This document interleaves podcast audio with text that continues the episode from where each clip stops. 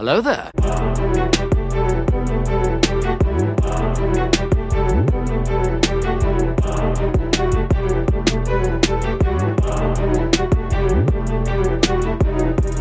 At last we will reveal ourselves to the Jedi. At last we will have revenge. Hello there. Welcome to a podcast about Star Wars Shatterpoint and the Star Wars universe. My name is Jesse Aiken. I'm joined by my co-host Amon Kusro. How are you doing today, Amon? General Kenobi. That's who's with us today. It's not Amon. We've been waiting for this moment a long time. We have been waiting for this a long time, actually. I'm a big fan of the General. Absolutely, yeah. I'm a little bit of a Grievous fanboy. It's, I think we've been doing these episodes recently, so I've had my fun time where it's like, I don't love all the bad guys in Star Wars, but I appreciate them all. But there's a couple bad guys I do love, and Grievous and Dooku in particular are ones that I really do love. They're so themselves, you know what I mean? Come on, it's so obvious their characters, like what they are about. You know what I mean? And I love that. And they're more nuanced too, especially Dooku, of course. No, I would agree with you. I think for me, I first laid my eyes on Grievous and the Genndy stuff. Same. So that left a huge impression. Huge impression. And I think one of the most iconic scenes, which unfortunately it's legends now, but it's where he is just drops down like Batman style from the ceiling in that cavern Oh, and yeah. just fighting four Jedi at once, including Ki-Adi-Mundi. That's right. And Kills a couple. that was insane. And Ki-Adi's like one arm, bicep bulging, you know, like ripped shirt. And Yeah, man. Grievous is a monster, dude, in that, uh, show. And when he made his live action debut, I was very excited because I do love the character. And I kind of, in my head, and the way Star Wars and Grievous works, is that that Genndy stuff happened, right? It was just Sure. moments in time. And I think Revenge of the Sith is obviously the twilight of Grievous. And we can talk about some theories on that today because there's not actually a lot of conclusive stuff in canon anymore about his cough, but obviously very iconic to the character. But yeah, if you haven't guessed, we're doing Grievous today. We're doing his box, the Appetite for Destruction box. We're going to be doing Grievous, Kraken, and the B2 battle droids. All things we're very excited to talk about.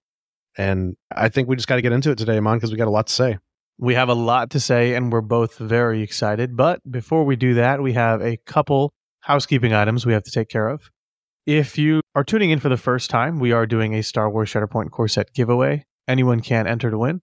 All you have to do is click the bit link in our description that you'll find in your podcatcher of choice and follow us on any of our social media. The more social media you follow, the higher amount of entries you get in the giveaway. And then, of course, our patrons as well get additional entries. So please give us a quick follow, full transparency. That link is being monitored by AMG, Atomic Mass Games. And so that traffic will allow us to get preview stuff in the future, which is very exciting. In fact, the box that we're giving away was given to us by AMG. So we're very excited. Absolutely, Amon. And, you know, I think I said in the last episode, but you can bookmark that as your main link to the Shatterpoint homepage hub. It helps us out, helps AMG out. And you can just re- refer back to it throughout the time of playing this game and just get to the main page. I certainly have been referring to the main page a lot to get to those assembly guides and stuff, for instance. So it's really nice to have. Of course, our show is supported by Mr. Laser at mr-laser.square.site your resource for everything Shatterpoint. Mr. Laser has Shatterpoint product. He has Marvel Crisis Protocol product. He has other product. But most notably, Amon, he makes magnetic trays for this game, Shatterpoint and Marvel Crisis Protocol that I highly recommend. Amon and I now have the Shatterpoint trays from Mr. Laser, which is extremely exciting. It holds a full premiere list on it. So you can take a full premiere list, your four groups, to a tournament play. Also, it holds the whole core set.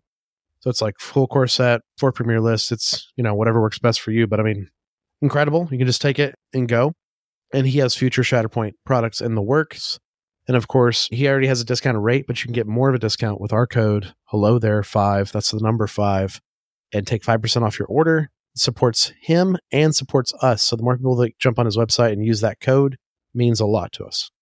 Absolutely.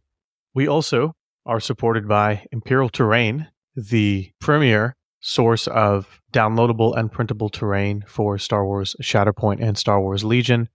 The terrain scales very well for both games, and there's some really cool sets, including Fractured City set that was actually designed from the ground up to link and attach to the Shatterpoint core set. So it is interchangeable in terms of its modularity. And so please give them a look. If you do end up deciding to purchase a digital file, you can use Hello There 5, again, like Jesse said earlier, the number 5, and that supports not only Imperial Terrain, but also us at Hello There as well. Absolutely. He has a new set that's gotten even some more recent additions and buildings added to it. It's called the Villainy Village. It's a very cool traditional Star Wars desert planet type set. The rounded buildings, flat buildings, ladders integrated into the buildings. So you have something to supplement your fractured city, which is very urban. But of course, Amon, we cannot do this show without our patrons. Our patrons support us at patreon.com slash cast. If you enjoy our show, would like to join our group of amazing patrons and also help support us in what we do, that's the place to do it. We have several tiers. All the tiers get you different benefits, but most importantly, all the tiers get you into the Discord.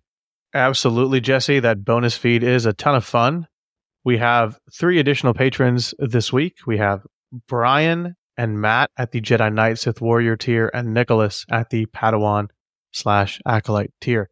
Thank you so much for supporting us. We really appreciate it. And Jesse, I'm just going to do a little bit of gushing here. Really proud of our Discord. Initially, I think you and I were super involved in trying to be as communicative as possible.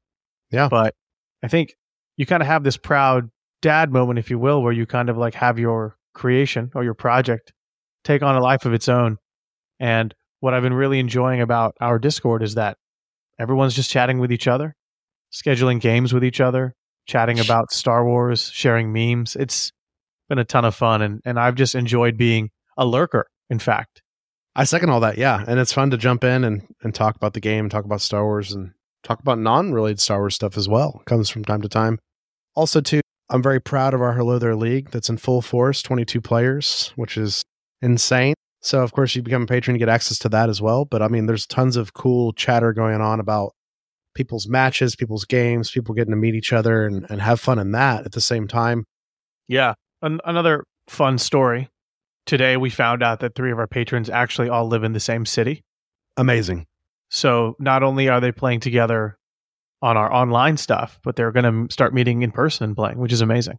It's incredible. Yeah, I feel very privileged that we get to be part of that connective tissue in any way. Absolutely. But of course, Amon, we cannot do the show without our producers. So if you're new here, our producers get a shout out every episode because they're choosing to be at a higher tier and support us and help us pay our monthly bills. So we're giving a shout out to those producers right now. It's Jedi Rusty, Jedi Rich, and Bounty Hunter Brady. Thank you so much, producers team. Of course, there is one producer who lords over the galaxy. That's right, our executive producer. Our executive producer, and his name is Emperor Kevin. Emperor Kevin holds it down for the dark side, but also holds it down for those attrition players out there. Because I think so true. last league, which is our preseason league, and then now our episode one league, if you will, is leader in the amount of wounds he dishes out. So unlimited power. Unlimited power. He wins that every time, and I'm sure it'll be no different in this league. So big shout out to Sith Emperor Kevin. Thank you for all you do. But Amon, we got to move on and talk about this box today. I'm really excited to talk about this box, starting with General Grievous.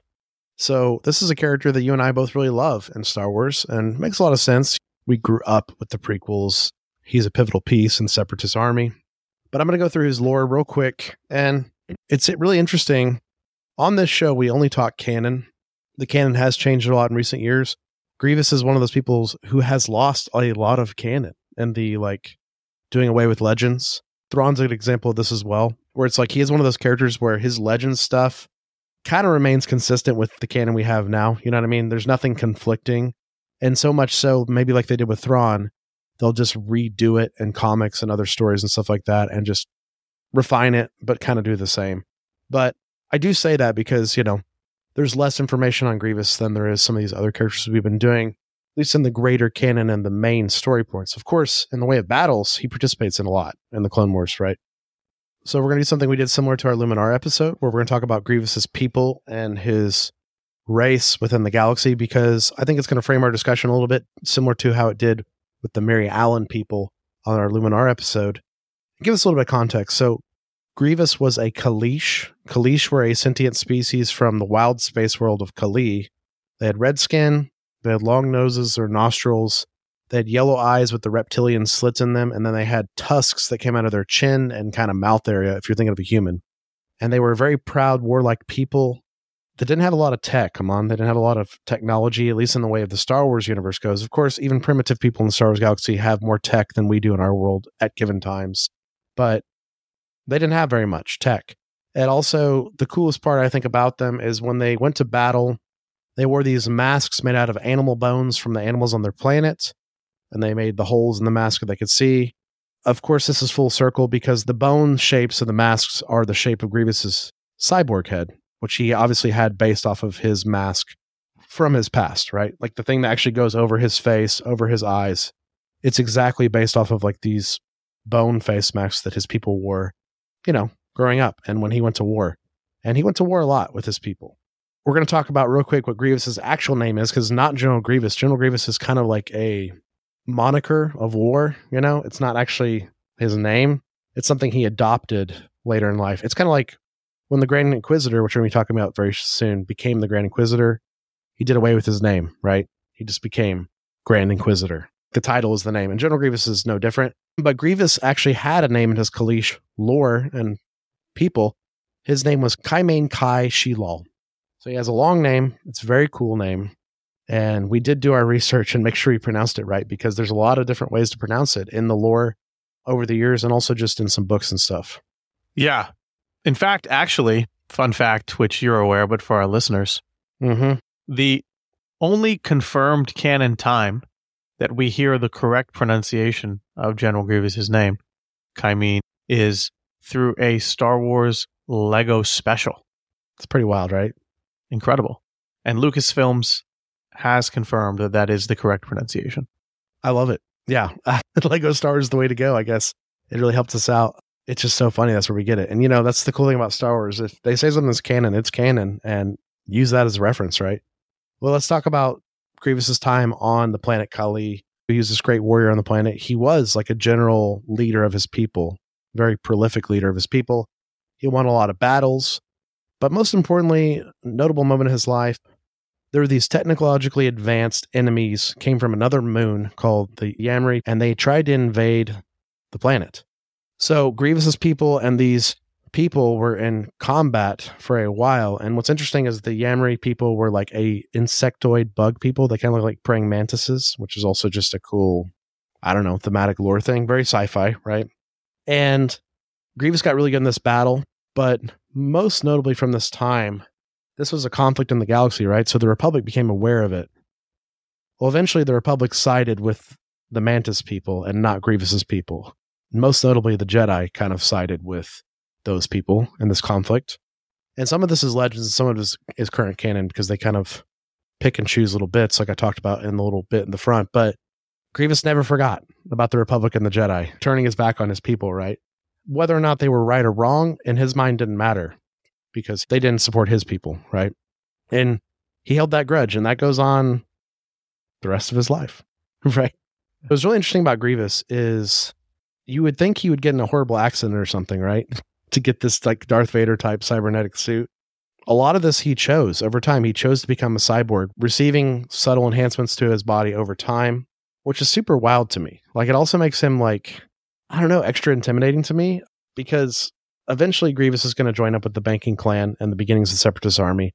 And he really starts leaning into this changing his body. And he has this personal medical droid, EVA4, who ends up being kind of one of his only friends in life. And he's this mad scientist medical droid, basically. But basically, Grievous has all this stuff done to his body. Like he has his nerve endings weakened, so he doesn't really feel as much pain. He increases his speed and his, you know, his reflexes through cybernetics.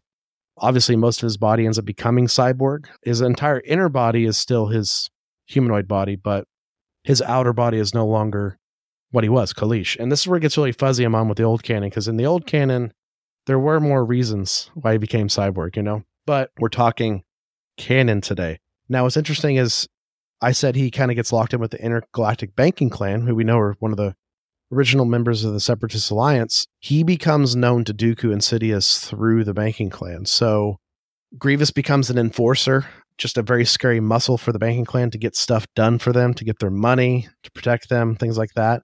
Dooku and Sidious hear about this, and of course, they're very interested. Eventually, the CIS gets formed by Dooku. We know this, right? And it gets extra weird. Grievous actually gets, and this is some of the old legends and stuff too, so it's kind of a bit fuzzy, but Grievous does get actually sabotaged by Dooku's assassins and saboteurs in his shuttle, has a horrible crash, does end up losing large parts of his body, and then he really leans into the cybernetic thing even more. So this is where you're like, okay, what's canon, what's legends? How much was he already doing? How much did he need to do out of necessity? But now basically the CIS has him in a chokehold because they're like, well, we'll give you the money to get all your enhancements. This horrible thing happened to you. We don't know who did it. We say in quotes. And might as well be the most powerful you can be, right? So he ends up getting the cybernetic robotic body, and most of his organic body is now destroyed. He's essentially like, if you think of Vader, you know, Obi Wan said he's more machine than man now. I mean, Grievous is way more machine than even Vader, right? So that's kind of the history on like what happened to him. I do find it very like wild once again that Dooku did something this nefarious again. You know, like sabotaging Grievous's shuttle. I mean, having people do it for him, kind of keeping Grievous subservient to this. We know the next part of the story, which is definitely canon in the movies as well. The reconstructed Grievous, he's already this incredible melee warrior. We know this through his Kaleesh days, but now he's training under Dooku and all the different forms of lightsaber training and he's learning how to use lightsabers, which is super wild because he's one of those rare instances we have in Star Wars in the movies of a non force user lightsaber person. And that's going to come up today in our strategy as well. Grievous got where he could kind of go toe to toe with Dooku. Obviously, never win, but got pretty good at fighting him.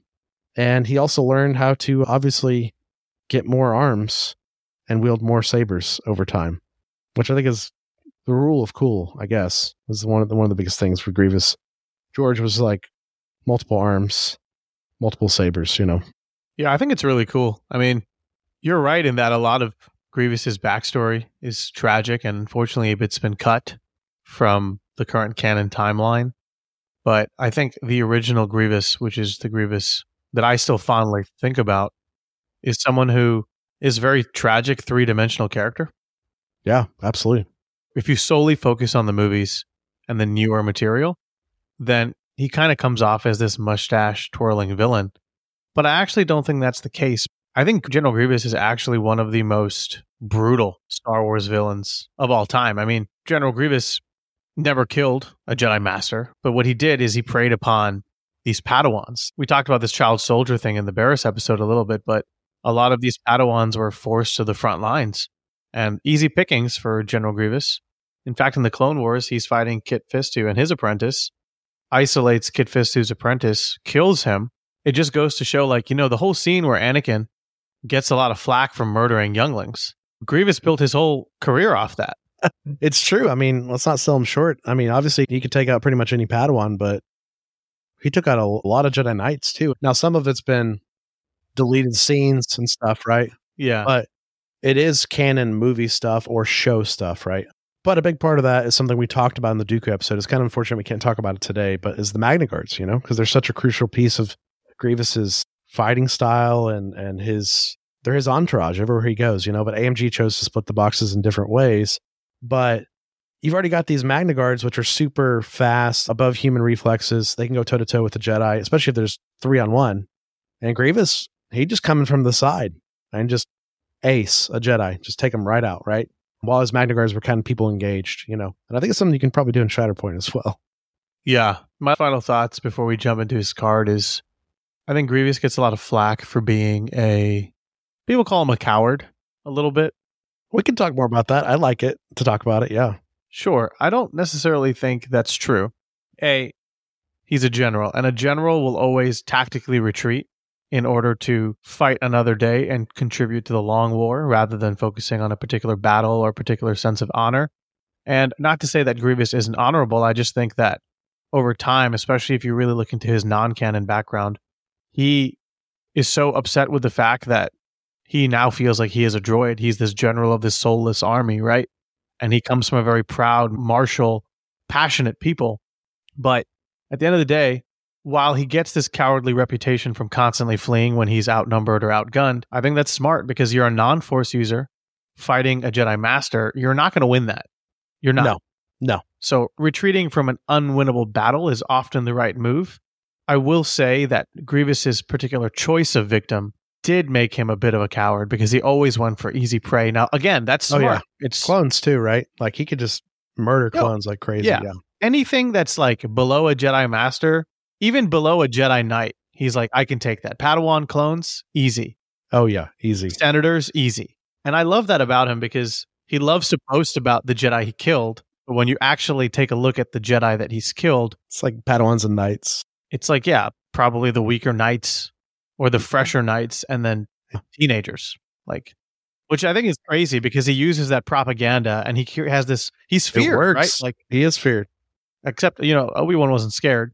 No, just kind of yeeted himself in the middle of the base and was like, your base belongs to me, bro.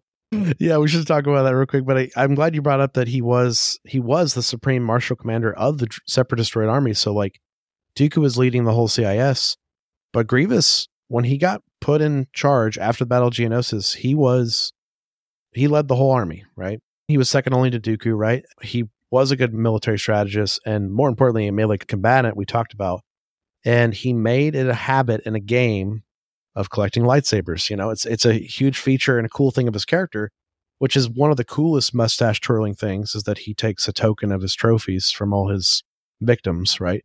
And we know that he has more than four sabers because he frequently fights with four, but he gets more added to his collection over time. And yeah, he, it's just boasting. You know what I mean? It's just boasting, and I think it's it's a great villain trait. I also love that he is a little bit cowardly because it does add a layer of complexity to this guy who could just shred you in melee, but then like he starts losing, he's like, "Oh, I'm out," which is very unusual for for villains in general, but especially Star Wars villains. They're typically not. That's more of a scum and villainy thing, right? I think that just further highlights the fact that he is not a force user, right? These force users, whether they're dark side or light side followers, Yeah. have a sense of pride and dare I say even arrogance, Mm-hmm. right? And they have this extreme, you know, obviously we've talked a little bit about it on the show, but you know, the way of the Jedi and the Sith is heavily inspired from Japanese Bushido, right? So you have this honor battle and duels and they take it very seriously where he's like, dude, I'm not a Jedi. I'll use your tools, I'll use your weapons. It's like that lightsaber quiz we took in our Oh, bonus yeah, episode, right. right? Where it's like, would you use a lightsaber if even if it didn't belong to you? And Gravis is like, yeah. Oh yeah. He's like, it's my weapon now. Not only will I use it, I'm use it all the time. And I love his voice where he's like, Your lightsaber will be an excellent addition to my collection. you know, Yeah, man. do you want to go ahead and tell everyone like the story behind the voice actor for him really quick? Sure. Yeah, that's a good idea. So Matthew Wood, of course, is the creative head of sound uh, for everything Star Wars since the prequels onward. So the man's got an incredible tenure from the late 90s to now. He's the guy who replaced Ben Burtt, the legend who retired. So Matthew Wood, he does all the sound, he does all the music mixing, all the incredible things, you know, you think about, especially in the prequels on where you're like, oh wow, he made the seismic charge sound. This guy is a legend, right? But Grievous obviously didn't have a voice yet, but they had the design and he was in the film and he talked very little in the Genndy stuff too. Like very little. And he had just like a little bit of robot voice, not nothing too crazy in the Genndy stuff. And like we said, that wasn't full canon. So Matthew's in there doing the ADR of Grievous. He's laying down the lines, so the scenes make sense and the audio makes sense and it all lines up, right? And he's kind of doing this raspy Russian general type accent, you know, a little bit of a Flash Gordon-y vibe, you know, villain of the week thing. And George ends up loving it. And George is like, just keep that. And like, let's put a vocoder on it.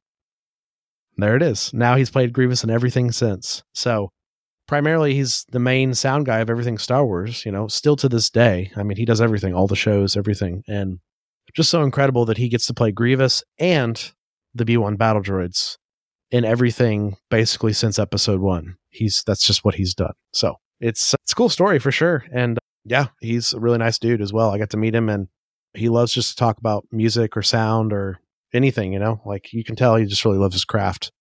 Yeah, very cool. And it just goes to show like the type of guy George is, where he's like, You're my buddy. We've been working together a long time. Why don't we try something? Wow, you did a good job. Here's another stream of income for you for life, you know? Incredible, right? Incredible. So yeah, just mark it in the history books. Let's talk about Grievous today in Star Wars Shatterpoint. Before we get into his card, I really do want to say I think this might be my favorite miniature from Atomic Mass Games, period. Yeah, I've said similar things. I don't know if it's been on this show or it's been on Fury's Finest or what, but this is one of their best they've ever done. I'm on straight up. I think it is their best, period. No, you might be exactly on the money.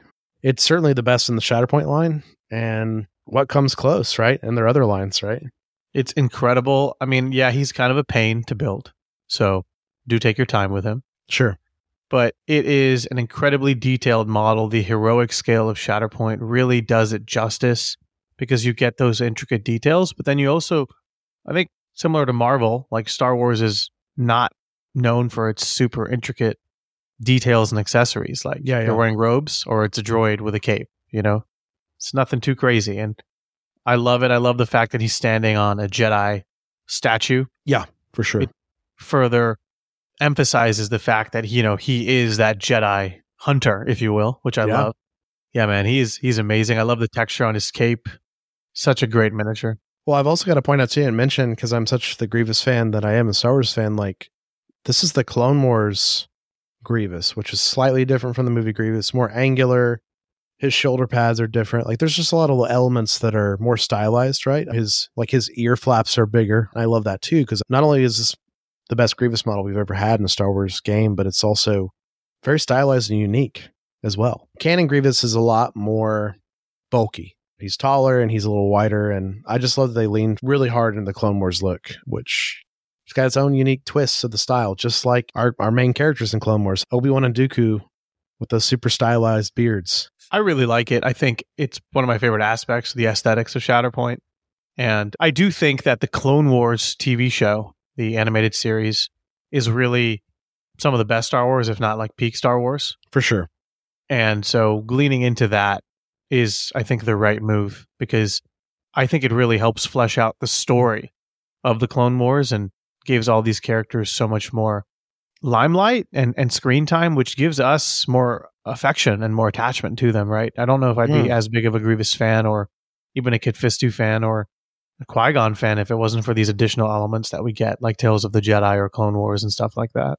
Great points. Yeah. And I'm really looking forward to like what AMG is doing with this style in the future with characters that never were in these animation mediums. You know what I mean? So in case in point, a lot of the original trilogy stuff will be through this lens and this style rather than a purely like movie accurate canon style like they've been in every game since. And I think that's unique as well to see Luke or Han or other characters slightly in a Clone Wars type style, you know?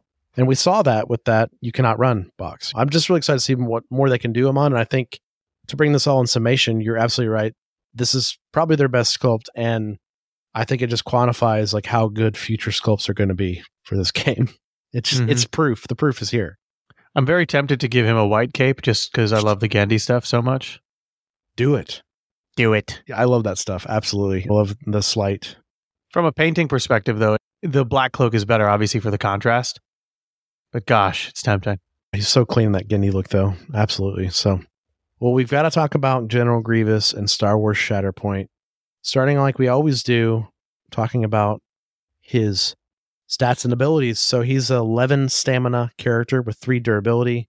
He's going to cost you eight squad points. So, he's in that average range. He's going to bring three force. Closing out, he has only two tags, the least amount, I think, of any model thus far Droid and Separatist Alliance. Very lucky that he doesn't have the battle droid tag. Yeah, it's kind of a bummer in the sense of like Kraken and Kalani can't make him tactical network, but I get it too, balance purposes. And he's not actually a battle droid. He is a cyborg. The fact that AMG even gave him the droid tag is awesome for future proofing, but from a lore standpoint, I mean, he's only part droid, right? He's he's a living being. So I'm curious what they do with that droid tag in the future.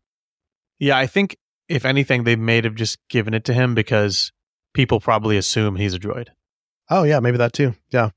So let's talk about his basic stats. We've been very happy with any primary that comes out with 11 stamina. It's unusual. Like it's not a ton of characters have it. It's not, you know, and I think it kind of makes sense. He's part droid, so he is tougher. But I do like it. I mean, it really helps his staying power, especially as we'll see later on when we get into his defenses. It helps keep him alive. I'm on Anakin, Maul, him, Vader.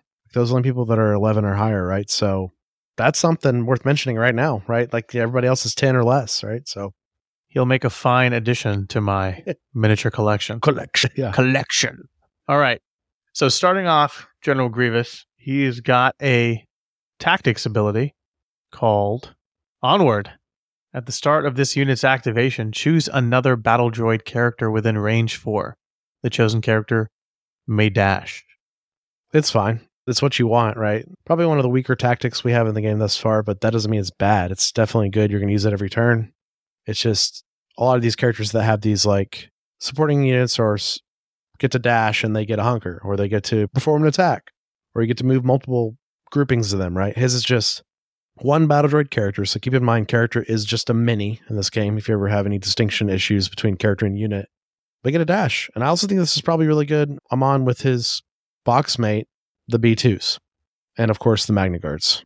Yeah, I mean, honestly, any battle droid, including Kraken and Kalani, can benefit from this as Yeah. well. And, you know, it's nothing super exciting, but I think this further accentuates that separatist strategy. Where- There is a term called Wakanda Wave that people will use in MCP, and I'm trying to not reference that game as much, so excuse my reference to that game if you're not familiar. But the reason I bring that up is because the way that list won games is that it just moved up the board like a wave and you couldn't stop it. Either the wave broke on you or it washed you away. And I feel like that's how separatists play in Star Wars Shatterpoint. It is this continuous onslaught of dashing and repositioning and advancing and getting five dice attacks that quickly add up and really make you feel like you're fighting more units than you really are. I'll give you an example. In our current Hello There League, my first round opponent, he hit me like 10 times with his B1s throughout the course of the game. And that chip damage adds up over time. And I kept thinking, like, man, it really feels like I'm fighting a ton of droids That's awesome. rather than just one or two characters, right? Or one unit of B1s. I like it. It's good because it works great in conjunction to what Kalani and Kraken and Dooku can do. Well said. Yeah. And of course, those droids probably only went like two times in that game, right? So to say they attacked 10 times is notable. That's huge. Yeah, it's incredible. And and I think this is a perfect addition to what the separatists are trying to do.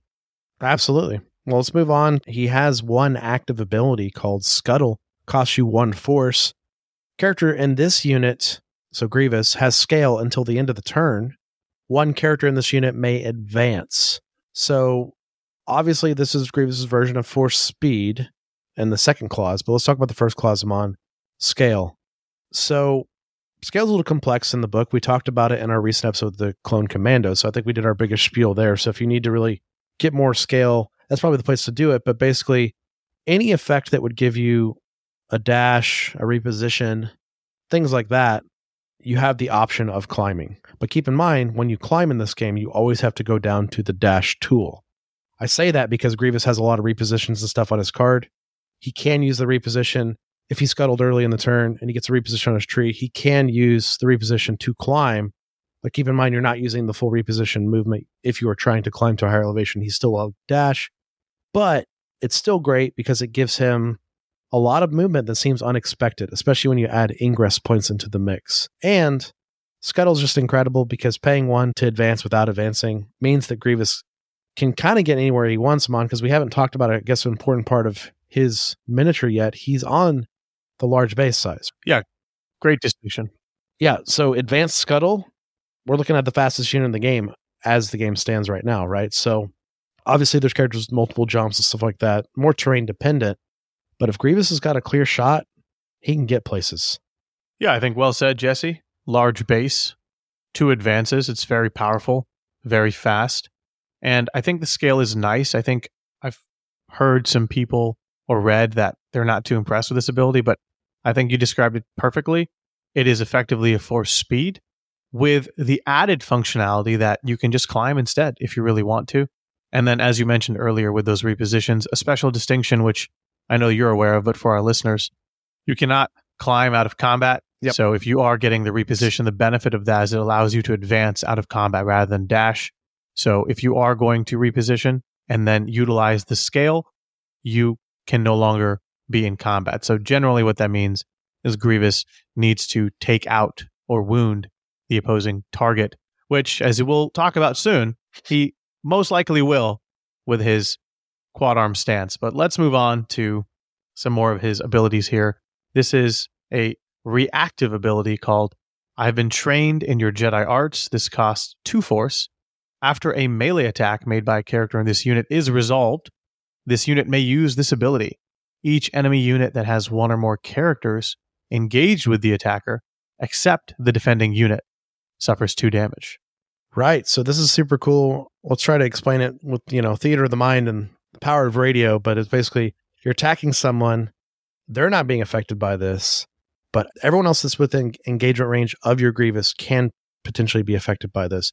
There's another ability coming very soon that kind of coincides with this, which we'll talk about, but also you can just attack someone and say, "Oh, the person to the left of them that's got two stamina remaining, I can just take them out if I really want to for two force." It's a high price to pay, but it's guaranteed damage getting through without defense saves.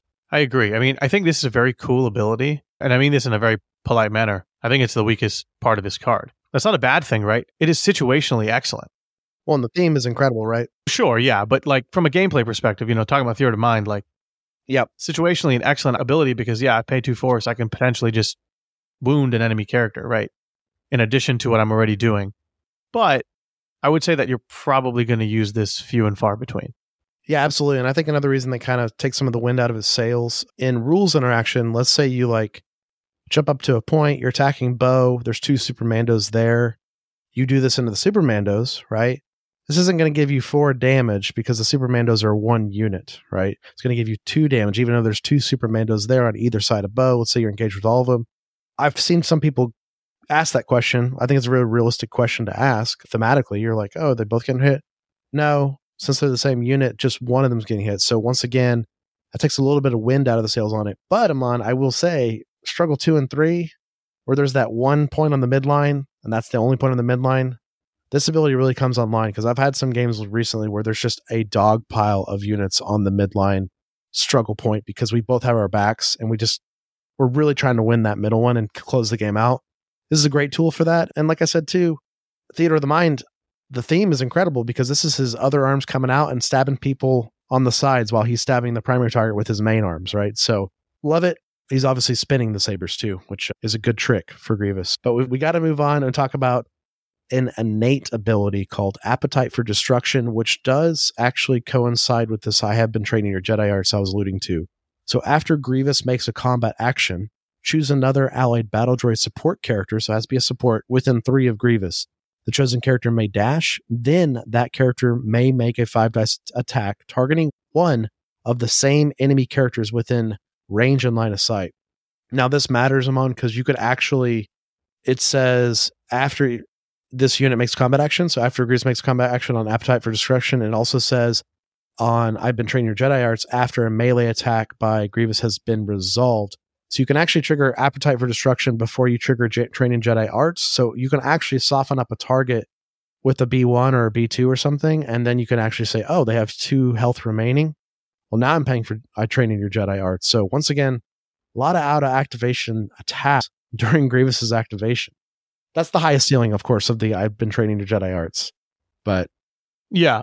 I think you're a little higher on that ability than I am, and that's perfectly cool. I think the way that you've described it in terms of the lore and like the quad arm, Oh, it yeah, looks really cool. Yeah, yeah. It's amazing. It's very thematic. But I really do like Appetite for Destruction because Grievous, you're relying on him, and we'll talk about this more about how you play him, but he can do so much damage that you're relying on him to often one shot stuff. And it's actually a very plausible eventuality. What Appetite for Destruction does, it gives you a little bit of insurance policy. You know, maybe you didn't have that best roll, or maybe your opponent just spiked on defense, or maybe you left your opponent on one or three. Having a B2 or a B1 jump in there, or even a Magna Guard, right?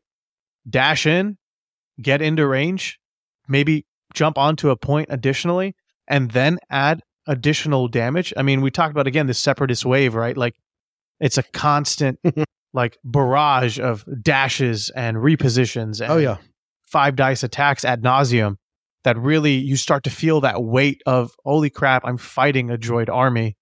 And I really, really like this ability. I think it's very potent. No, absolutely. And it just gives you options, like you said, Amon. I guess what I'm saying is like Grievous is kind of sneaky because we're going to talk about how he's basically a missile that kills anything he wants to kill. But also, he's bringing you all the support for your battle droid separatist army team, right? He's adding to that playstyle of what you're talking about, which is this million paper cuts of movement and little attacks that are just happening the whole game, right? That you have to endure like paper cut after paper cut after paper cut, right? Of just them doing what they want to do. So I, I think it's super exciting. And I think obviously it's a huge element of his card, but keep in mind he is very fast. So you don't want to get too far away from your supporting characters, right? You don't want to like run away from them and not get this ability off. I agree. Which Jesse brings us to quite possibly one of the more interesting parts and this iconic line that we've referenced a couple times now, which is his identity, another fine addition to my collection. Fun fact not only did Grievous collect lightsabers, but also Jedi Padawan braids. Yeah, and that's that's dark. That's dark. Boba Fett collects Wookiee scalps, which is pretty dark, uh, but Padawan braids is next level. Going to his identity, when a character in this unit wounds an enemy character, so when Grievous wounds an enemy unit, yep. After the effect is resolved, Grievous can recover twice, and then, if the character that he wounded or the unit that he wounded was a force user, he can also refresh to force. Now, this is really exciting because A, you can keep Grievous online, whether it's removing conditions or healing him. But again, another specialist aspect of the Separatists yeah. is they have this great synergy and this playstyle of refunding and refreshing force. So not only do you have all these crazy abilities that allow you to move over here, shoot over here, pivot over here, do this, do that. But then if you start killing stuff or get killed in the case of Dooku, then you're just refreshing force and you can do it all over again. This is also why I'm so high on I've been training your Jedi arts, not because I think it's an absolutely amazing ability, but I, I've come to the conclusion that separatists can spend force with reckless abandon. Absolutely. That's a good point. Especially if Duke is in your squad. And another fine addition to my collection triggers off of the I've been training your Jedi arts, which is very thematic. Let's say you're just attacking a clone, but then you just get that two more damage on a Jedi. Okay, you paid two and you got two back. Very cool. I think this identity is absolutely amazing. Like thematically, also playstyle wise, I think it just really works for the character and has me really excited because he's got this massive health pool, but we're about to talk about his defenses, Amon, which aren't that great. So it's also helping him sustain. It is. And I do want to quickly jump back to the point you made about how separatists maybe have a little bit more of a lax nature when it comes to spending that force. I was having a very interesting conversation earlier today about Shatterpoint and how, while being smart with your force is a skill that you will learn and continue to improve upon in this game, it also heavily depends on the faction or the strategy that you're trying to implement. You know, I think Republic, you have to be very conservative with your force because you're playing Hero Point, right? Where you have these big heavy hitters who come in and want to do cool things. And I really like that point you just made, Jesse, and that separatists kind of can be a bit more casual or lax in their spending because if things work out, they can get that force back and can be rewarded for that. Which, again, I do think I have been trained in your Jedi arts is a situationally excellent ability because when it pops up, it can win you a game yeah, it could just win you a point, right, and score that struggle. But no, I think separatists can and should spend force more aggressively with reckless abandon, like I said. And I say that because every separatist player I've played now Amon, they've always got like a force or two left before they shuffle their deck, right? It's because of these abilities, because of the nature of things like that. And imagine if they spent two more force, right? And then you add Dooku into the mix and you already have more force innately, and it starts getting the machine starts really feeding itself, which is super cool. But we've got to talk about Grievous's stance card, and I think it's very exciting. I do too, and I actually think we should start with Cunning Warlord. I agree.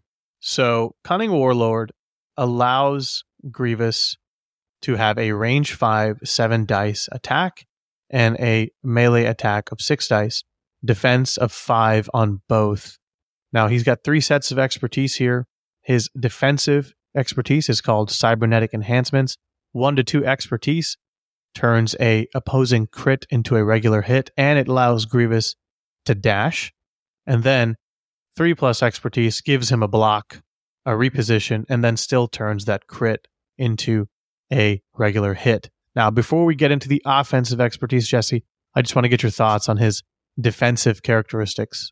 Well, first of all, I like these defenses Amon because anytime you downgrading crits and getting free movement, it always trips your opponent up. Case in point, I've been playing a lot of Ahsoka lately, and she gets to do a lot of movement on her defense. And so that's no different with this dash and the full reposition. But I think the coolest part of these elements you just talked about is we've got our first primary with a range five range attack, which is unusual at this point in the game. I'm sure that will change in the future, but right now it's super cool and unusual. And, you know, also unusual on a saber wielder as well, right? I agree. I mean, I think people do forget Grievous did carry a blaster. He uses it Oh, in yeah. the movies, in the show as well. He named it the Annihilator. Wow, he really has a thing for names. It might actually be like the, it could be like the actual name of the manufacturer, but I doubt it. I think he named it the Annihilator. I love that for him. In Legends, terms of the names here, his name is General Grievous because after his wife dies, he said that he will grieve every day for the rest of his life. Talk about hardcore. Yeah. Doesn't grieve for those Padawans, though. No, he doesn't. All right, let's go to his offensive expertise here. DT 57 Annihilator Blaster. One to two expertise, two hits, three expertise, a crit, and a hit. Four plus, two crits. Pretty nice. For a guy that is not doing range very much, this it's nice when you have to switch to it. That's it's pretty good expertise, really. I mean, you'll take two for two or one for two. Yeah, I'll take that. One for two is awesome. Yeah, it feels really good too. Now, if he manages to get in melee, one to three expertise gives him a crit and a hit. So one expertise giving you a crit and a hit is pretty solid. Four plus, two crits and a hit. So this doesn't scale very much, but I think at you know it's a high floor. Hundred percent. It's cool. Well, let's talk about this tree Amon because this is his warlord tree. So presumably this is him at the back of the battle, leading the troops. You know, stuff like that. It's General Grievous at his best, running away and staying out of tight spots. That's right. So we're going to start his tree out with a shove and two damage, which I actually think is pretty incredible. It's good. Yeah, Shove off the rip is awesome. you could just win a point and score it. Yeah, at range five as well. You know, you really need to just shove someone off. You get one expertise and it's guaranteed. I love it. I like it a lot. Now, from there, this second tile is a pin and two damage. So we're doing a shove, a pin, and four damage just two tiles in, which is pretty nice. Yeah. Now, from here, this is where you can choose really kind of what you're going for in the moment. You can go upwards and you can get a jump and a damage, which makes sense. Grievous has jumped a lot, especially in the Genndy show. And then continuing on the fourth tile, if you've taken the upper route towards the jump, you get another shove and a damage. So that tree culminates in doing two damage. So if you do that whole tree, you're doing eight damage, two shoves, a pin, and a jump, which is really good, especially I at range that. five. Yeah, I like that a lot. Now, if you stick down the more linear path or the straight path, after we have that four damage, the shove, and the pin, this is where it changes up a little bit. You can get two recovers. Nice. I like that. He's retreating, you know, catching a breath, if you will, maybe coughing in the corner. Yep.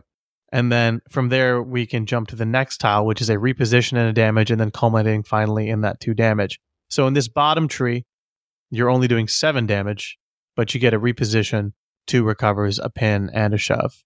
Yeah, this could get you on a point too, right? With this reposition, right? So Mm-hmm. it's very cool. Also, keep in mind now that we're talking about the tree, let's pretend like you maybe paid for scuttle on your turn. Well, and you're shooting on the side or, or you're attacking on the side.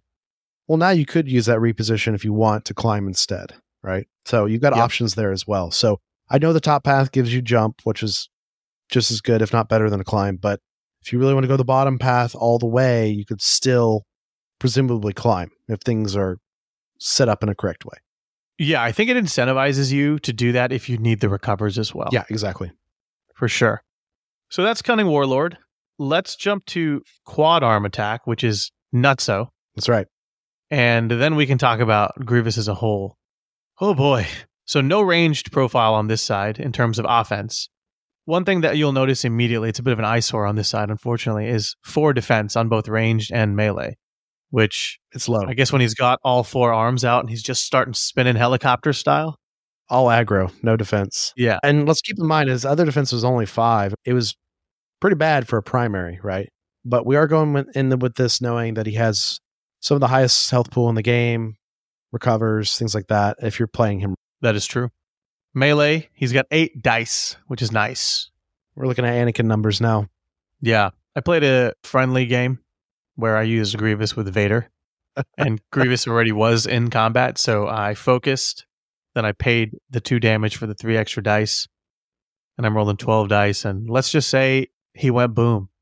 And let's talk about how he does that. So, very quickly defensive expertise, one expertise, one block, two expertise, two blocks. Not very exciting. Super solid though. You, you can count It's on it. good enough. Yeah, one for one, Yeah. two for two. You feel good about rolling the four dice now, I'll say, because now you're looking at probably like two or three defense when you roll just four dice now, which is feels fine. I mean, for as low as dice that they are. And that's a great point about defense and Shatterpoint in general. It feels great because the expertises really make a difference. Absolutely. Absolutely. Now, this is where the moneymaker is right here this lightsaber offensive melee expertise. Where the fun begins. It's got, yeah, dude, this is the fun's been happening at this point. One to two, a crit and a hit. Silly. Great. Three expertise, two crits and a damage. And if you happen to roll the nutso, which is four expertise, you're getting two crits and two damage. Which is crazy because we're about to see how much damage his tree does, and you add two more on top of that. If he gets the Yahtzee, gets all his expertise he wants, and goes down his tree, he's taking out any model in the game uh, as of this point in the game. He just is. Yeah, he one shots everything, even with protection. Yeah, he even like overkills most stuff, right? If you Yeah. if you get that expertise, of course, as well. You can hit Vader for 13. It's happened to me before. Oh yeah, for sure. I have been one shot fully by a Grievous, and now we'll tell you how and why. So, Grievous has effectively two paths that start at the same point. Off the jump, two damage, flat. Excellent place to start. That's like Anakin levels of good, and it gets better. So, we'll start in the linear tree first. We're just going to go down a straight line. So, we start at two damage, second tile, two more damage. Okay. Third tile, a shove and a damage. Fourth tile, a shove and a damage. Fifth tile, two damage. Sixth tile, a reposition and two damage. So what we're looking at here is 10 damage, a reposition, and two shoves without expertise. Without expertise, exactly. Ten damage is going to get most stuff in the game. We know that. And the reposition's great because presumably you scuttled, right? So once again, another instance of climb if you need it to get away. Very thematic of Grievous, killing something important and then getting out of dodge, or reposition and score a point. I love it. Now, this other part here is pretty spicy just because I didn't think we'd ever see a tile with that many damage signs on it. No, Here we are. So, this upper tile is only five spots versus the six spots below, and it starts again with that two damage. Once we start jumping up, the second tile is three damage. So, if you just get like three expertise, you're doing five damage, actually six damage because of the expertise trigger as well, Yeah. Which is crazy. The third tile, two damage. Fourth tile is a little lackluster with a disarm. But if you can make it to the fifth tile, this is the real moneymaker right here. Four damage. Crazy. That's a lot of damage. That's 11 on the top with a disarm. And then when you get your expertise involved, so Jesse was saying, if you roll perfectly, you're doing 13 damage. yeah, and even if you roll just kind of okay, you're probably getting twelve, right? Which is Yeah. just going to get rid of most models in the game. So absurd Absurd is the right word, unless he really flubs his role, which can happen. for sure.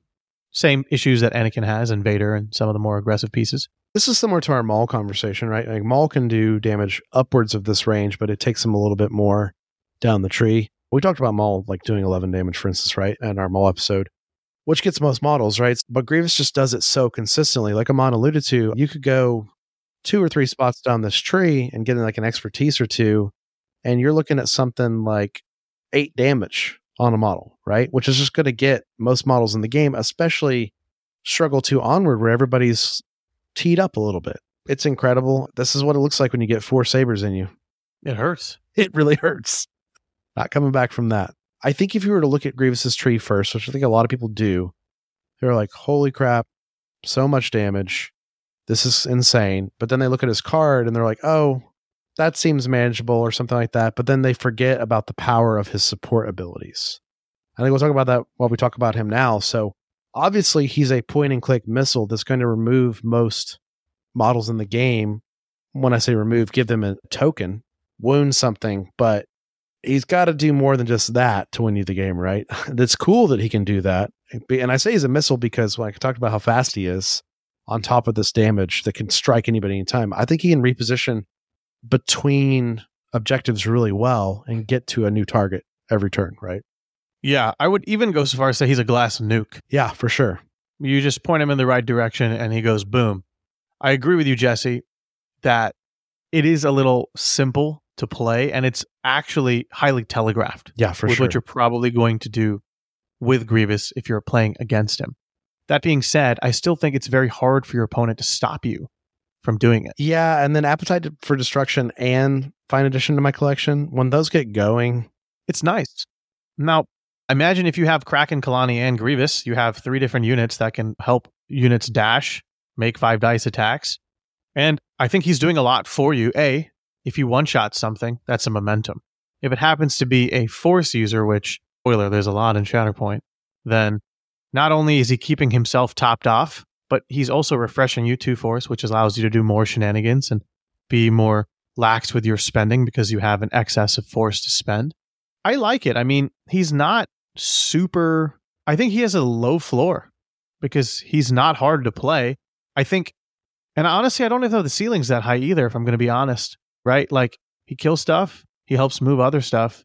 I think the placement might be important, yeah, for sure. but you also kind of get a little bit of a pass with that because it's forgiving. He's on a large base, right? Yeah. I think also too, maybe to give some credit, people probably are sleeping on this warlord side of his stance, right? Completely agree. Some of the things he can do defensively on that side, and obviously from range, he's a shove right out the gate. Amon is a big deal with a range five gun, right? So I mean, he can do really cool things across from him at other points, right? With that form, I just don't think people are probably thinking of him in that form as they probably necessarily shouldn't be because he is this nuke on the other side. So something I think we'll pursue and look at over time as a community, I think, is we'll be examining his second form a little bit more. I hope, and I think so. I agree. I think that's a really good point, Jesse. I think probably better Grievous players out there will utilize Cunning Warlord as they should, because they themselves are becoming Cunning Warlords while playing this game. That's right. I do like the fact that his identity triggers off the range attack as well. So if you roll pretty hot from range, you still get to refresh that force as well and recover, which is nice because maybe you can then maybe recover four. You know, maybe you're just trying to top it off and finish an enemy character. So obviously you want to keep him in Cunning Warlord as well if you want him to survive. Maybe you're facing like a gunline list Yeah, for sure. maybe more Republic or a Separatist mirror match, or you know who knows, maybe bounty hunters when we eventually see those come out. So I like Grievous. I don't know. There's an interesting conversation to be had, Jesse, because Asajj and Grievous kind of do the same thing. Oh, interesting. They're both assassins, right? Yeah. Their job is to go out there and hunt enemy primaries and secondaries.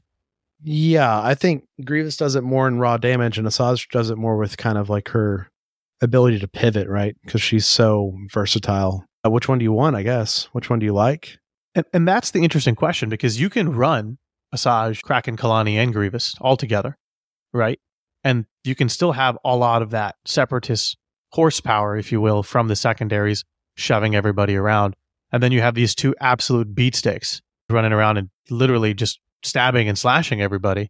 And I think there's a conversation to be had. I don't know if that's better than the Dooku and Grievous or Dooku Asajj, but you know, as you mentioned in our Republic episode, our episodes are naturally going to get longer because there's just more synergies about, yeah, yeah, for sure. And there's more rabbit holes to dive through. But I think this is a compelling conversation to have because sure. I originally was thinking maybe Grievous and Dooku was the way to go because I also like the fact that Dooku's giving you that four force, but I'm now starting to think that maybe you could just do Grievous Asajj, run down the board, still have that wave effect with your secondaries, and then beating people up in combat. You have ranged onslaught, melee onslaught. It seems very interesting to me, and I would love to explore that over maybe the course of this league or another league, right? No, I agree completely. I think also like let's not forget you could probably just run Grievous Maul and do a similar strategy, right? Of just like mow stuff Mhm. down, pull stuff off with Maul's force pull, win points. Let's also not forget that some of the Dathomirians coming, Savage in particular, have the separatist keyword. there's a lot of things that can be in place. Maybe in the future we have a Dathomir and Grievous list, right? Or we have a all separatist list, but without Dooku. And we don't lean super heavily on Dooku's force pool and his identity. I'm unsure.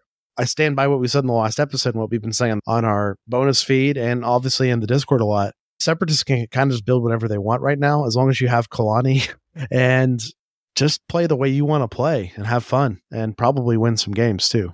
Completely agree. I definitely think Separatists are the team to beat at this stage in the game. Obviously, this is a very ever shifting meta with the sheer number of releases that have already come out but have yet to release that we already have hard dates for, right? Obviously, subject to change. But it's exciting. And I think if you're playing Premier or Showdown, Grievous is an excellent addition for your Separatist team. But you can just have a primary that can just slot into more of like a best unit style Yeah, list, yeah. like that Maul likes to do, like you said. You could take Grievous Maul and then the two best secondaries and the two best supporting units. And you could probably do quite a bit of damage out there as well. So I like it. I like it a lot. I like it a lot. Yeah, I want to definitely play a lot of Grievous in the future, and this episode makes me want to do it more. But continuing our episode, Amon. We got to move on to Kraken, the super tactical droid in this box with Grievous. So Kraken was a ST series super tactical droid. I talked about in the Colony episode in great detail how the super tactical droids replaced the T series tactical droids later in the war because they're just so much better in every way. Most notably, I think Kraken's known for serving under Admiral Trench, who's one of the greatest military strategists of the entire Separatist army. Someone I really enjoy a lot. I love his design, of course, the spider theme, but also th- that he's this old, grizzled admiral as well. So Kraken worked a lot with Trench, which is kind of where he's most known for. Kraken has a lot less screen time than Kalani, right? He is probably the second most famous super tactical droid, but he doesn't do as much as Kalani got to do in the canon, especially because Kalani shows up later in things like Star Wars Rebels. So Kraken was one of these greatest leaders of the droid section of the armies, but he came in contact with Anakin a couple times. Anakin actually ended up destroying him one time, and the Confederacy rebuilt him. They built his core and they just rebuilt him a new body. But what's fun about that interaction is he was punching Anakin in the face and stuff. I mean, he was no slouch. I mean, it wasn't like Anakin just walked in and he was done. Kraken put up a fight a little bit. He was beating him with those arms because, you know, keep in mind these super tactical droids are pretty big stature. They are six four or taller sometimes, but Anakin beat down Kraken in that fight. And then Kraken serves with Dooku after that for some time. He's crucial in the invasion of the planet Scipio, and he also is part of the whole storyline with Senator Clovis. Which I don't want to explain anything with that and the Clone Wars story because that is important. And he works with the banking clan a lot, helps Dooku win some battles, but eventually Kraken's service to Dooku ends after the Count has been transferred to the Invisible Hand right before the events of Revenge of the Sith. So we actually have not seen Kraken since, you know, kind of the end of the Clone Wars. You know what happens to the separate destroyed army from the Kalani episode. Of course, when Order 66 takes place and then Anakin, now Darth Vader, goes in and murders the entire Separatist High Council on Mustafar, they have Viceroy shut down all the droids. So presumably Kraken is shut down and his division is shut down at that time as well. So yeah, I think notable things about Kraken is he's a little bit more aggressive than Kalani, but he's still the kind of from the same programming. There's these brilliant strategists, right? And uh, Kraken also is known to be a little bit more in the battle itself. And we'll see that represented on his card today. But he looks very similar to Kalani, except he has more of the tentacles on his coloring, which is super cool. Obviously evocative of his name of Kraken. But that's about it on him today, Amon. What I also think is really interesting about Kraken, Jesse, is that he survives the Clone Wars, Like Kalani does. like Kalani. Yeah, it's that type of thing where the product was so good. You know, they made these guys too good. In the case of Kalani, Kalani's like, no, I'm not shutting down myself or my droids, my army. I'm just going to hold out on this planet because it's a, Republic trap. Yeah, I just think it's very cool. These guys are, they're pretty cold, calculated droids, but they also have a little bit of personality. I agree.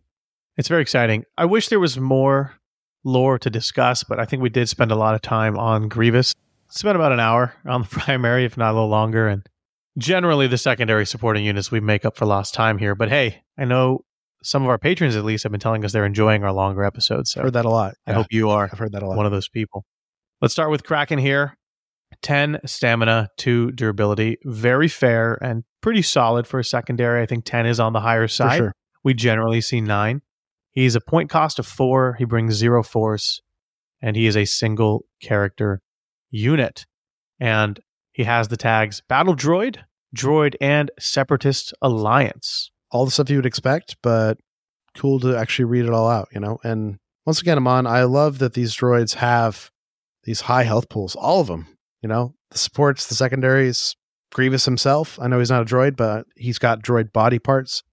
It's very cool how it's just represented in raw stamina. I agree. I mean, I think aside from the B1s, generally we've seen like B2s and additional types of droids take a hit or two and just keep walking. And I do like that the density and the toughness of the droids is evident in their stamina. Yeah, and the B1s are even hard to remove with non primary models, right? Because they have nine with protection if they're on a point. So it's Yeah. like they're just the tankiest chaff units we have in the game thus far, which is very thematic. Absolutely.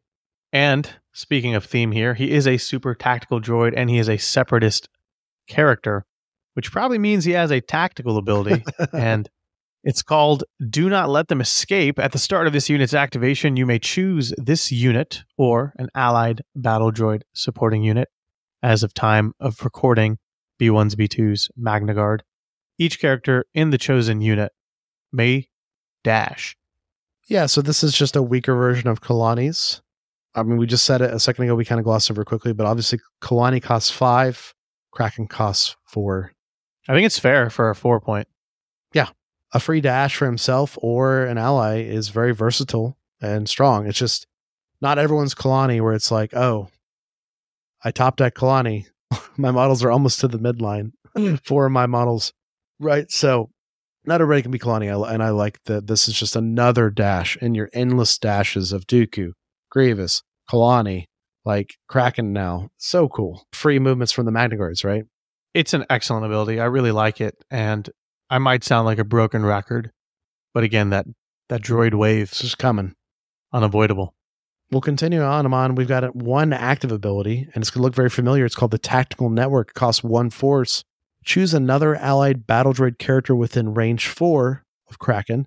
The chosen character may dash, then may gain a hunker, remove one condition from itself, or make a five dice attack. So if you're following along at home, you don't have to dash, but you may. Then you auto gain a hunker, and then you get to do one of these last clauses. Correct, Amon? Absolutely. So if you are pinned, you don't get to remove the condition before doing the dash. It specifically states you have to dash first, Yeah, smart. which side tangent, I know people like to look down upon the 212th, but I think they're a really good supporting unit when facing against the separatists because they slap pins like crazy. And that's really good to slow down that wave that we've been referencing. Very good. Yeah. Also, the tactical network being online on this character and on Kalani, if you run them both together, now you really are getting kind of scary, like Amon was alluding to earlier. You're getting all these free attacks. I call them free attacks. Attacks outside of activation for all your droids, right? And then, of course, this just scales the more powerful droids you attack with, right? So, obviously, even better with Magnas and B2s. Absolutely. And if you're running both characters, Kraken Kalani also has an ability target concentrate all firepower.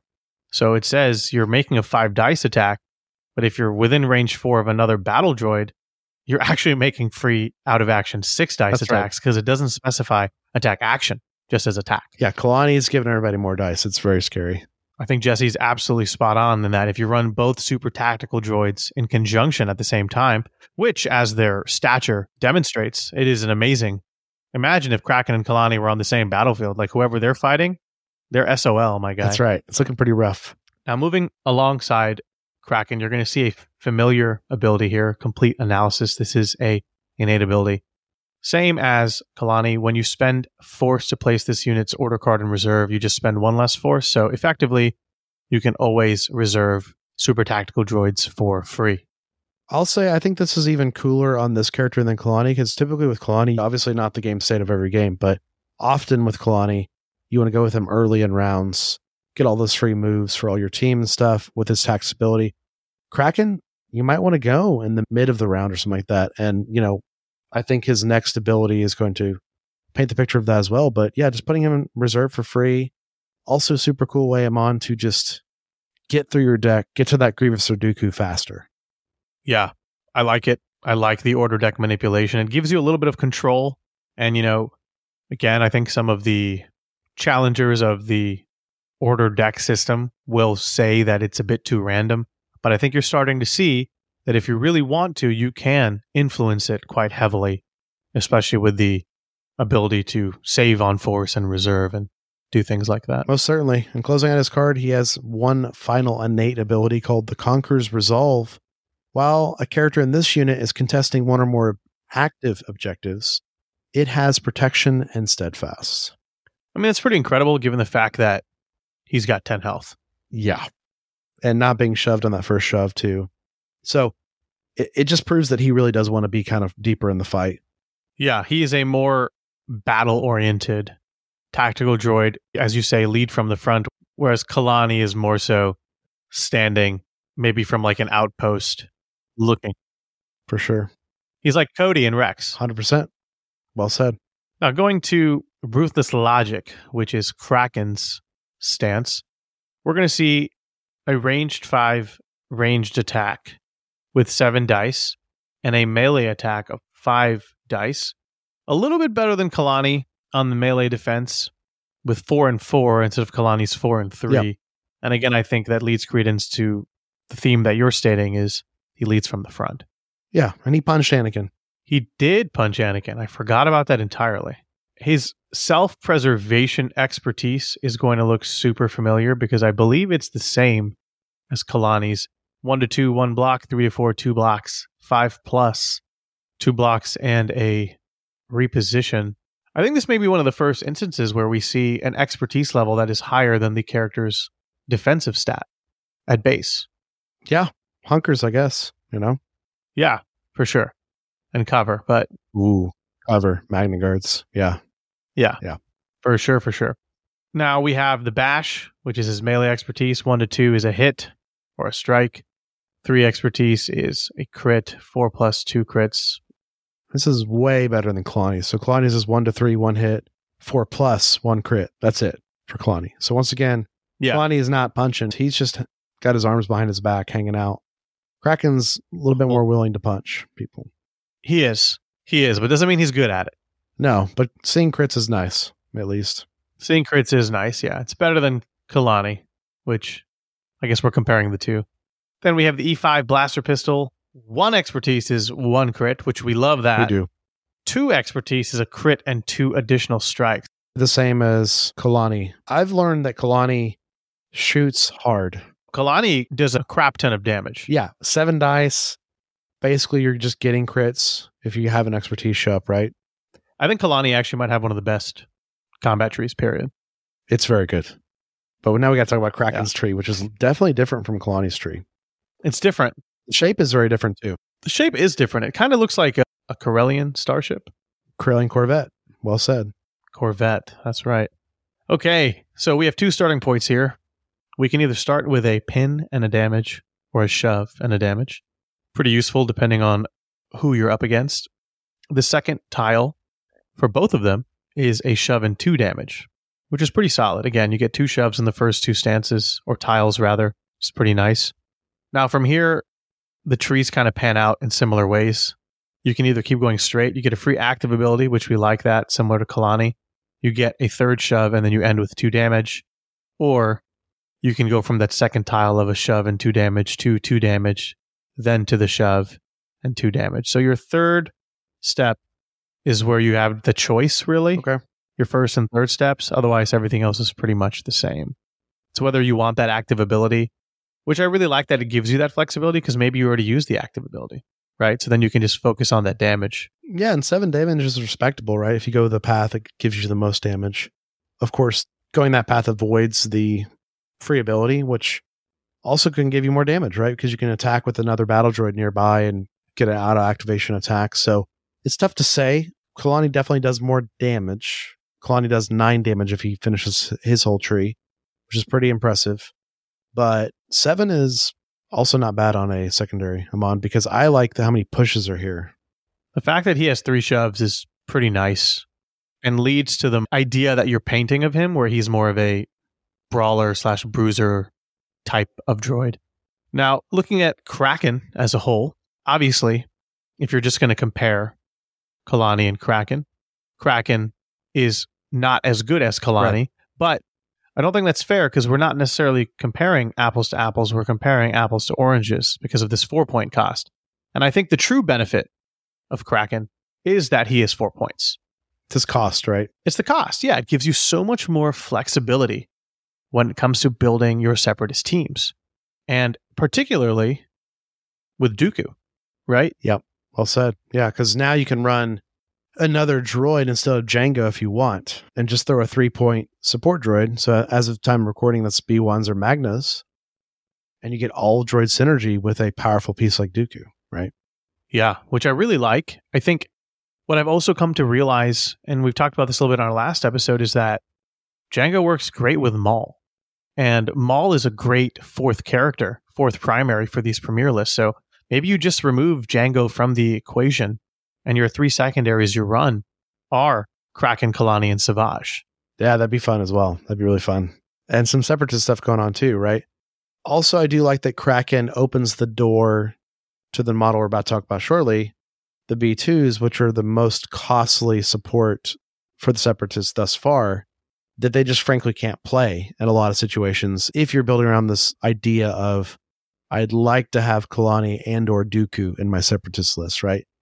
In saying that, you've got two very pricey models and it, constricts things. So this opens some doors to different list building you're saying Amon, but also just more dreads on the table because the points just work out better. And I think that's again Kraken's biggest strength is that flexible nature of the list building. And I think it really does Appetite for Destruction as a box really blows open the separatist flexibility and synergies a lot more. And I really, really like that because as someone who likes to play different things, things could become very stale for me very quickly. It's exciting because, you know, Republic is getting so much. It's also cool too because now, like in that, uh, you can remove Kalani from Asajj, right? Like you can bring Kraken B2s with Asajj, for instance. Now you just got options, right? And you play the separatists you want to play. Yeah. It just doesn't feel bad when you're taking an eight point character and you are trying to jam a five and a three. Now you can just take two fours. Yeah, options are good. And that leads us right into what that four is, Amon, which is the B2 battle droids. So, of course, we're going to talk about them in lore real quick. So, they were also known as the super battle droids, and they were advanced version of the B1, the chassis, essentially. So, essentially, the separatists wanted to really up the ante in battle, and the B1s are pretty flimsy, as we know. So, essentially, you build off of the B1 chassis and you make this bulkier, heavy armored version of the B1 with wrist cannons, which is also very exciting. Because these guys were bigger, you could have specialist heavy weapons guys within these squads as well. So you had the B2 Ha, which is like more of a minigun type thing, or you have the B2 rocket launcher guy. So you've got options with these as well. Definitely scary in the B1s. They typically don't talk, but also means that they have less learning than the B1s in some ways, which is kind of interesting. Like they're just more just like these are that relentless droid advance. They're all about just kind of walking straight in. They don't care about cover. They've just got the armor and they're just going to lay down fire on you. Similar to the strategy with the B1s, right? But now you're adding armor element into it, right? And also keep in mind too, they were very strong. They were strong enough to lift like a grown person off the ground. So like they could frequently just pick up a clone and throw them, you know. Also very tall. And because they were top heavy, they did have a gyrosphere in their body to keep them from toppling over, which is something the Jedi learn throughout the war. They learn that they are top heavy and they jump over them and knock them down and stuff. And B2s can't get off the ground, which is also very, it's just a fun little lore tidbit. It's kind of like when the Jedi figure out how to beat the droidekas, right? So not much more to say about the B2s other than they were really, really terrifying. Like I mentioned, though, there was other versions of them, like the B2 Ha, which had a cannon arm.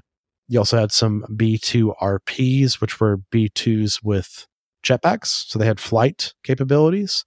And then you had some other B2s with basically larger wrist guns. So, like the B2 ACM, just think the same type of B2, but with more guns in its wrists to lay down more fire. Of course, the B2s also first appeared in Attack of the Clones, and it was a big deal because the unveiling of them was very scary, right? And was kind of upping the ante and making the war happen. Dooku's saying, I formed this alliance, but I've got a new army as well. Like there's just layers to it. And of course, you then later on, we got the BX droids, which are one of my personal favorites, the droid commandos. So they were always looking to innovate, and the B2s were definitely an innovation. And they're just tanky, scary guys. They are kind of synonymous with our clone commandos we did recently. Yeah, the BX commando droids are wild. The BXs are wild. I hope they come to this game. Me too. Speaking of the top heavy thing, very quick spoilers for Mandalorian season three, so maybe skip the next 10 seconds. But there's this really fun episode where they live in this like utopia planet with Lizzo and Jack Black kind of run the planet. It's pretty funny actually. And the B2s are like used as construction droids. Yeah, because they can lift heavy stuff. And yeah, Yeah. I've also never seen a B2 run that fast in my life, and I was very terrified I was too. It kind of gave me Terminator vibes, Yeah. didn't it? for sure. I think that's probably intention. Very nice. Well, let's jump into their playstyle in Shatterpoint, the game. We've mentioned a couple times now, four point cost, which is a first for Separatists. Yeah, it's going to matter, right? With your list building, they're a tool in your tool belt to help you list build. That's right. Eight stamina, two durability, B2, battle droid, droid, Separatist Alliance, and Trooper. Yep, looks like the B1 tags, you know, except we got a B2, so makes a lot of sense. Yeah. It's really interesting because good card art, a lot of tags, but as we're going to talk about, not very many abilities similar to the B1s. In fact, I think the B1s have four different abilities. They only have three. Yeah, so worth mentioning, absolutely. And keep in mind, while we are framing this discussion, they do have that large base. They do have that large base. Very nice. Active ability called Relentless Advance. Spend a force. Each character in this unit may dash. It's like defensive maneuver, but without the hunker. Yeah, I think if you gave them a hunker, it'd be kind of, it'd be good. Maybe too good. This can get them to an ingress point or something, right? And, you know, we've always talked about in the game how strong just movement abilities are that don't require you to actually take an advance action. So it, you'll take anything you got. Also, on a larger base, this little dash is faster. It adds up, man. It certainly does. In fact, I think a dash on a larger base is not as long, but kind of keeps up with an advance on a small base. Almost, yeah, most certainly. It's pretty efficient. there's no train in the way. Yeah, that's another thing we'll talk about about Separatists in a moment, about how terrain really impacts their game plan. But let's jump to their second and only reactive ability, mm-hmm. Saturation Fire. Cost of Force. When a character in this unit targets an enemy character that is contesting one or more active objectives with an attack, this unit may use this ability. Add two dice to the attack roll. Now, for framing of this conversation, they have a ranged attack profile of six, and they have a melee attack profile of five. So what we're doing is we could potentially bump this up to eight and seven. What are your thoughts, Jesse? Yeah, I'll pay one for two, especially in the separatist life where I have so much force, right? so I think it's something you probably want to do with them fairly often. And we're going to get into their tree. And I think it's going to make more sense how often we want to do it.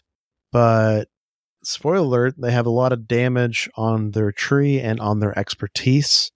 So if anything, this is just a good way to help you guarantee some expertise, in my opinion. I agree. And I really like the thematicism behind this ability. You know, I can kind of just see them like do do do do do do, and then they get like an alert. oh, over there, and then they just all pause, turn around, and then do do do do do in that direction. You can envision Yeah, it. I know Yeah, you can. They just keep walking and they're still they just keep shooting. Yeah. So many shots coming in. Absolutely. It's crazy when you see two of them. Like Oh, yeah. they usually are only lifting one hand. Sometimes they lift two hands and walk. Hundred percent. 'Cause People don't realize the guns are on both. I know we went from one E5 blaster rifle on B1s to two guns in each arm that are never dropped in combat, right? Very smart and innovative for the Separatist army. But closing out their card, Amon, they have one innate ability called Enhanced Blast Armor. That's the blast armor I talked about in lore. Characters in this unit have protection. They don't have to meet any requirements like the B1s. They don't have to be by a point like Kraken or the B1s. So, yeah, now they're looking real nice because protection really adds up. Well, we sang the praises of the Republic clone commandos with only being six health with protection. They have eight health and larger bases and have protection. It's pretty impressive. Very Very nice. Yeah, and I love that Kraken has it too. So like if you really want to run them with Kraken, like you've got a really defensive squad to hold a flank of the board. Which I think makes perfect sense in the context of this box because Grievous is just going to be eating himself all over the board. And he's not very defensive. No. So you have him being out there being that missile or that nuke we talked about, and then them kind of holding down That's the fort. good. I like that. Suppression protocol. This is their stance. We talked about this a range five, six dice attack for offense, and then a five dice melee attack. We have four range defense, and unfortunately, the droid effect here, where we have three in melee. They don't like being punched. Droids don't like to be tied up in melee.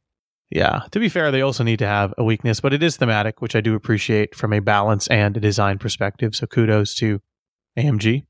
Three different expertises here. Armored Shell, one to two. Defensive expertise is a block, three plus two blocks. It's fine. Could be better. It's the droid way. They don't like defensive expertise. Can't have it all, No. Jesse, They can't. especially when they're churned out from that assembly That's line. That's right. That's right. Melee expertise is called Bash, one to two, one strike, three plus one crit. Again, while they can punch you pretty hard, they probably won't. No. So hopefully they can get out of combat and just shoot you with range. Right. Yeah. Now this is where we get a little bit more interesting, and you kind of mentioned this already, but the wrist mounted blaster for the ranged expertise. One expertise, guaranteed one auto damage. Two expertise, guaranteed two auto damage. Kind of like that. Very unusual for a support to have this like just auto damage. I think it's super cool and very thematic of these guys laying down fire with their tons of shots from their wrist cannons. No, it's good. And it again, it reminds me of the Republic Clone Commandos. For sure. because the commandos have that coordinated fire with the damage. So it's not necessarily as potent or as readily accessible through that expertise. But I think these are like the two mirrors of one another for both of the main Clone War Most factions. certainly. So let's go down this tree. This tree is pretty solid. I like Yeah. it. It's small. Options and damage. Options and damage. We like those. So we start out with a shove and a damage again. Starting out with a shove, real nice. Keep in mind too, Amon, when they do follow ups, also very powerful on the larger base.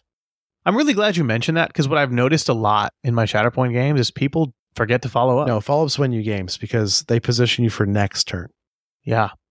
But they can also allow you to have your cake and eat it too, right? Yeah, sometimes you're just out of two of an objective. Yeah. You just bump up and you get your attack instead of like, I'm going to hunker. No. If your first thing is a shove, generally your expertise is a crit or something, it's going to help you. Most certainly. Now, from here, the second tile is two damage. Now, we're going to continue on the straight path. There is a branch that we could follow, but we'll talk about that in a moment. Going in the straight line, the third path is a second shove and a damage. So, this allows you to get around maybe some steadfast characters, though you're going to have to get a little bit decent with the dice here. Fourth tile is an expose and two damage, which we love exposed. Fifth tile culminates in three damage because if at that point you've been lit up, my friend, That's nine damage on a support. I like it. It's super commandos, but arranged. It's really good. They're doing a lot, Amon, and that expose is really scary as well because we've been painting this picture of separatists getting outside of activation attacks, and now you're exposed and you're setting up like you're setting up so many things for the rest of your droids, right? I like it. My Vader, I played my league game earlier today, and we'll talk about more in the bonus episode. But Vader got consistently exposed, and he's only got five defense, kind of has like a similar General Grievous issue. Those five, six dice random out of activation attacks, they add up. And then if you keep slapping exposed, it's not good for Vader. No, force users hate exposed in this game. That's why I love Maul, because he's the only character in this game who can choose to expose you before he attacks you. Pretty much every time, right?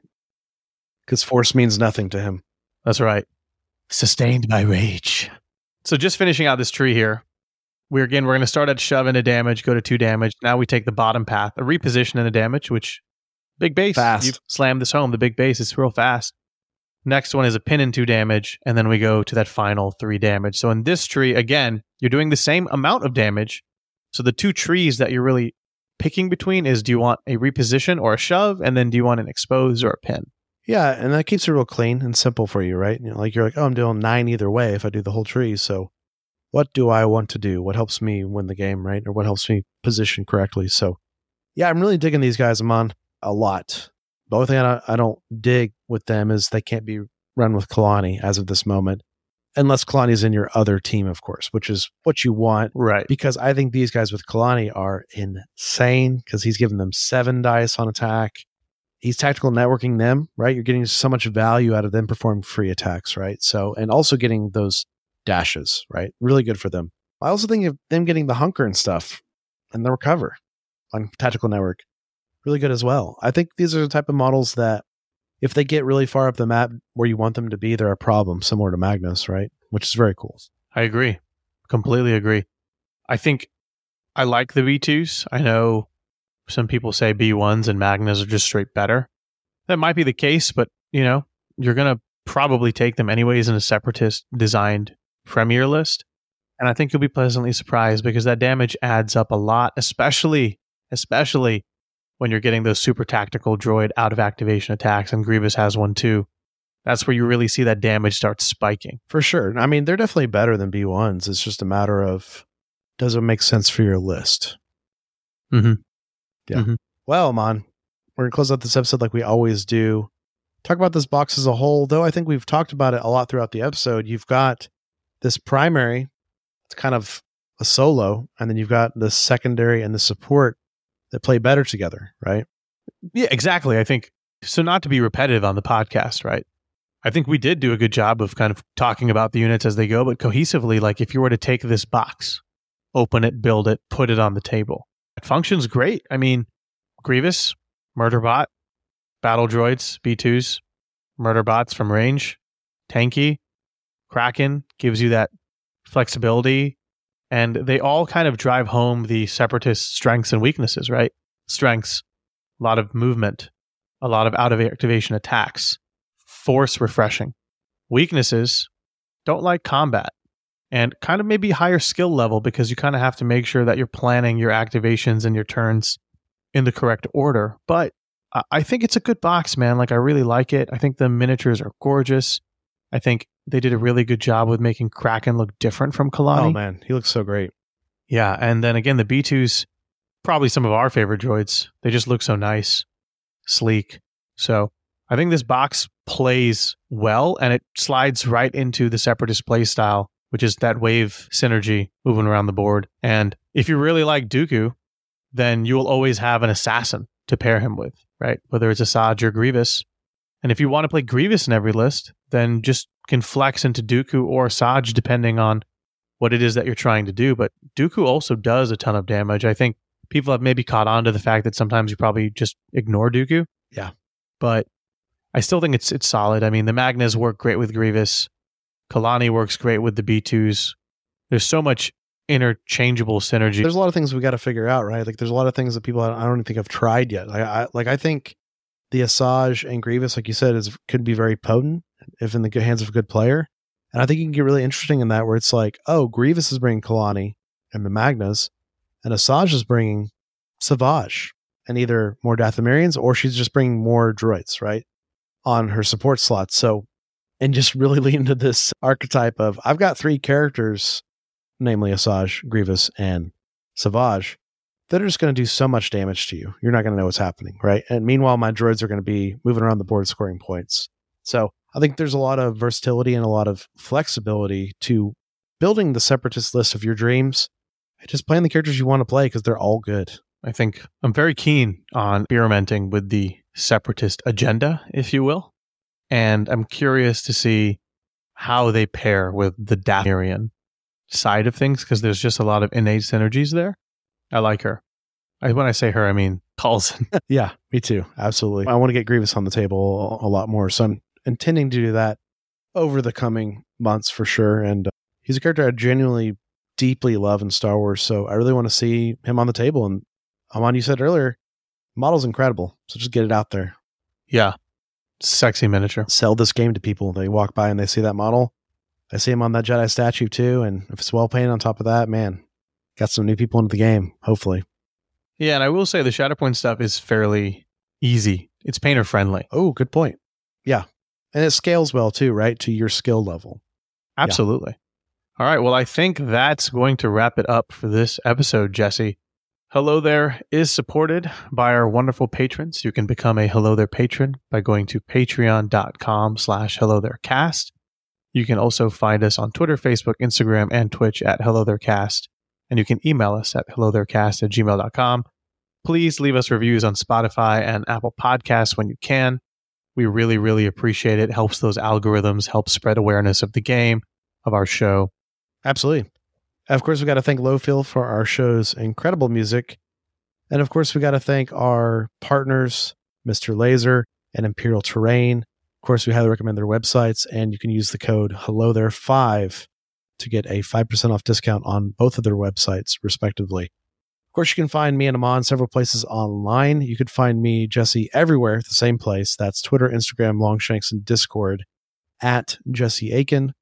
That's J S C E A K I N. And check out my Marvel Crisis Protocol show, Fury's Finest, a Marvel Crisis Protocol show about everything Marvel Universe and Marvel Crisis Protocol. Amon, where can everyone find you? You can follow me on Twitter at Amon Who Games or Aman Who Games. But I'm Longshanks, Amon, Kusro. I am the only Amon. We've said this ad nauseum now, but I must let everyone know I am General Amon. I am Amon Grievous. You collect all the other Amon's lightsabers. They're braids. Oh no. Oh, yes. No. You can also hear me on my podcast about Warhammer Underworlds called Path to Glory, where we talk about competitive gaming, player development, and community growth. And yeah, man, I'm really excited about this box, Jesse, and the separatist agenda, if you will, as we mentioned earlier. And I can't wait to see what we do and what the community does. With I agree completely. And I also think what a box of sculpts, too. I mean, we already sang the praises of Grievous, but I don't think we talked about how cool enough Kraken and the B2s are. I think they're just well done. And once again, these are straight up Clone Wars B2s. These are not Attack of the Clones B2s at all. They were fully stylized. We're going fully over the top with the top heaviness of them they were already top heavy in Attack of Clones, but they make them more top heavy in Clone Wars. So I just think it's another inspired artistic choice. And man, Kalani, he's deep in that battle. He's on that rebel. He's pointing. He's in there. And you know, my whole worldview of Mon has changed recently when I figured out that Jango is actually standing on a seismic charge from his Firespray gunship. Mm-hmm. And it's like I've started to look at everyone's rubble in greater detail. And the head canon, at least I have, of Kalani's rubble he's standing on, as a clone LAAT gunship door he's standing on. So there you go. I like that. Might have to paint it yeah, like get that, that Republic Burgundy out, right? And paint it.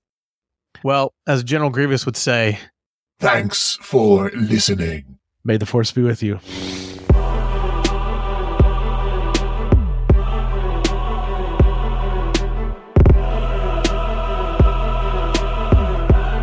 So uncivilized.